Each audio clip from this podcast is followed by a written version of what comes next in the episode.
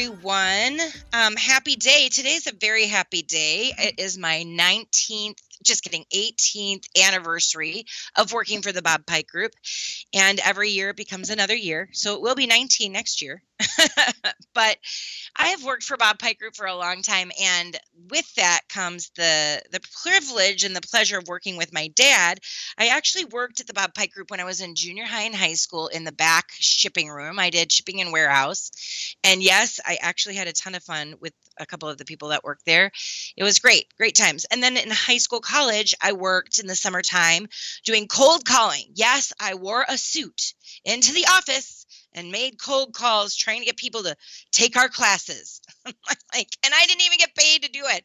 Like my dad said, "Oh, Becky, when you go to college, uh, all of this I, will keep track and and I'll give it to you to our college." Yeah, that, the like worst idea ever. Anyone in this room listening online, uh, just take the paycheck because no one really keeps track that well. Um, so I, I worked for him in that that regard, and then I was a teacher after teaching, I went and I worked for Target Corporation as a trainer. And then eventually I came on to work at the Bob Pike Group. And so I had this opportunity, this real rare privilege to work with my brother Robert. He's slightly younger than me, he's just below me, and I have five siblings two above me, three below me. And uh, so I got to work with him for quite a while, several years that we were there overlapping and that was super fun and then of course my dad was there too so we had the opportunity to to be in the same space uh, throughout our day and or as we traveled. With that you you build relationships right? And i will say that um my relationship with my dad was really great professionally but difficult personally. Um my, just because you know it's it's not as perfect as everyone seems right? Relationships can be cloudy and it can be a little bit mucky. And so in the imperfections though you always strive for a really strong relationship. Well my dad was diagnosed with renal cancer a couple years ago, and um, it was stage four. So it was in several of his bones. And so we knew we had a few years to live and to make the most of those next few years, which we did. And um, in October, two hours before my birthday, my dad passed away.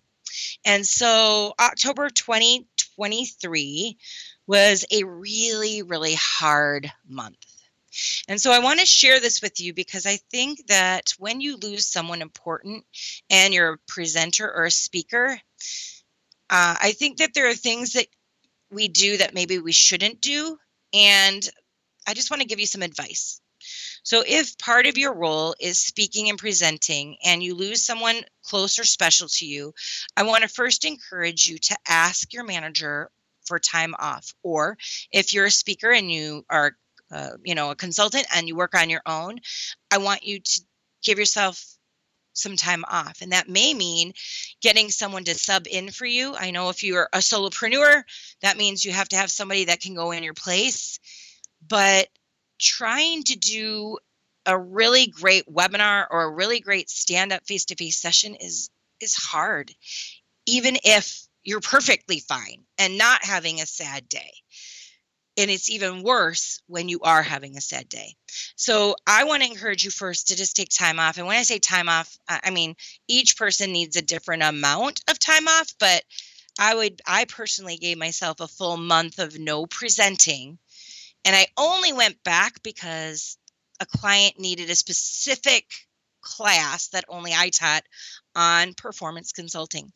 And if you don't if you know me, you know that God's really important in my life. My faith is really important and I flew out to this client and the whole way I was just dreading going. Not because of the client. I just I just wasn't really ready to go and uh, it just was like that that feeling of this is going to just be really long next two days.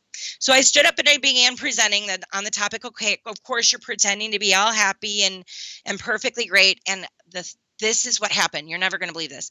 Out of 17 people in the room, and they're all executives with uh, at a, a particular airline. 14 of the 17 had my family names, names from in my family whether it was a sister in law, a brother in law, a brother, a sister, my mom, my dad's name. I'm not joking you. It was Andrew, Robert, Sarah, Kim, like, oh, and and then two of my trainers, Kim. It's just like of all the days to come back, how awesome is it that now I'm in a room with people who love me? I know that sounds silly, but they were named people that were named that are important to me, close to me, and have meaning to me. And it was like crazy amazing. So I, I shared with them that this is unbelievable. And in all my years, 25 years of speaking, I've never had an audience with like pretty much everyone named after someone I know. Um, and then throughout our time together, I eventually did share that my dad had passed away recently. And at lunch, one of the gals came up to me and she said, You know what? We're really glad that you told us that because you couldn't be in a better place. Because over two thirds of us have lost specifically our fathers.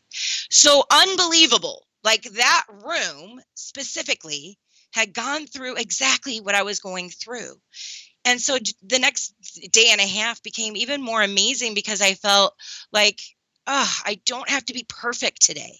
These people get what I'm going through. And so I was blessed. I do feel like the Lord really just watched over me and gave me this really wonderful opportunity to make a comeback. So I want to challenge you when you are looking to go back your first presentation to look for a session that that might be a big win or it might have something that encourages you i wouldn't have known that that would be this opportunity but um, I, I just want to encourage you to just look for a great opportunity if there is one so i know this isn't our normal podcast I know this isn't a typical, but I also want to honor my dad, Bob Pike, who created the Bob Pike Group in 1979, um, and just to say thank you. Um, and now I've owned the company for 12 years, and his legacy lives on. So it's a beautiful thing. And even amidst hard times or hard things, you can still find the beauty. So I hope you have a wonderful weekend thank you for tuning in. Thank you for those of you that have sent emails, cards, um, and just shared with me your experiences. It's really meant a lot. And so we'll tune in next Friday with another real creative training techniques tips. I'll start that again. You, tune in next Friday for a real creative training techniques tip. Um, not a personal story, but I, I love that you guys are following along, and we'll see you next week.